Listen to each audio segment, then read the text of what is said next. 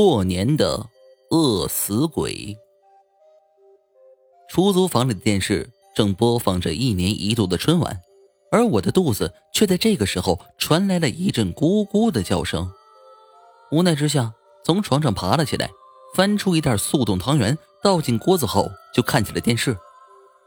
等了许久，电视中出现新年倒数的钟声，看着里面人们一家团聚、其乐融融的样子。我不由自主的抽泣了起来。唉，已经两年没有回家的我，在外孤苦无依的飘荡着，看着这出租房内的一片凄苦，连个窗花都没有，哪儿去找什么年味儿？刚过十二点，一阵冷风冻得我不由自主的打起了喷嚏。啊啊！乒乒乓乓，一阵锅碗瓢盆碰撞的声音。伴随着新年的钟声，突然在这个时候响了起来。我循着声响，我的目光朝向了厨房的方向望去，又是一阵碰撞声。我暗自嘀咕了起来：“妈的，这大过年的，不会遭贼了吧？”一想到锅中还煮着汤圆，我急忙顺手抄起了一把折叠板凳，猫着步子朝厨房踱步过去。刚到门口。我腾出一只手，迅速的打开了厨房的白炽灯，想看看这是谁这么不长眼，都偷到我头上来了。可就在灯开的一瞬间，我立马懵了，直直矗立在了当场。只见的一个全身瘦骨嶙峋的老者正在把手伸进锅中，再仔细一看，妈呀，这老头哪有半点人的样子？大冬天的，光着上身，干枯发黄的皮肤包着光秃秃的肋骨。花白的头发稀稀拉拉的落在秃头上，一双大的出奇的眼睛却深深的凸了出来，盯着汤圆仿佛那眼珠立马要掉下来一样。我晃晃地上，他哪有半点人的影子？恐惧，沉默的恐惧弥漫了我的身体。回过一点神后，我大叫一声：“妈妈呀！”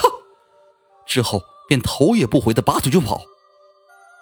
可有句话叫做“人倒霉，喝凉水都塞牙缝”。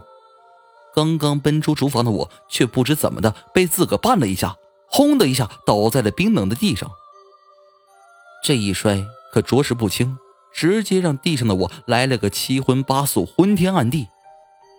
我绝望的想到：这下完了，这新年，老子还真他妈过不上了。想吧，便直接躺在地上，等那老鬼来收拾我了。可等了约莫一分钟左右，整个房子里也没有什么动静。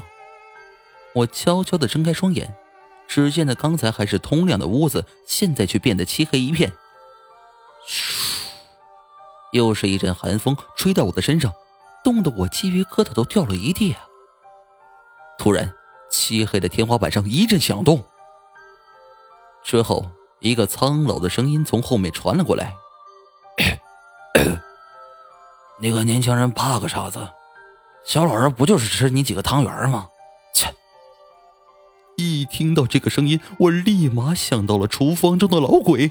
本来就处在崩溃边缘的我，再听他这么一说，立马就昏了过去，嗝屁了。第二天，我从地板上吃力的爬了起来，看看四周，没什么动静，怕是这老鬼走了。啊啊！之后的一个星期，我患了重感冒，再然后，我连房租都没要，直接卷铺盖卷回了老家。哎呀，这过年的饿死鬼还真是惹不起啊！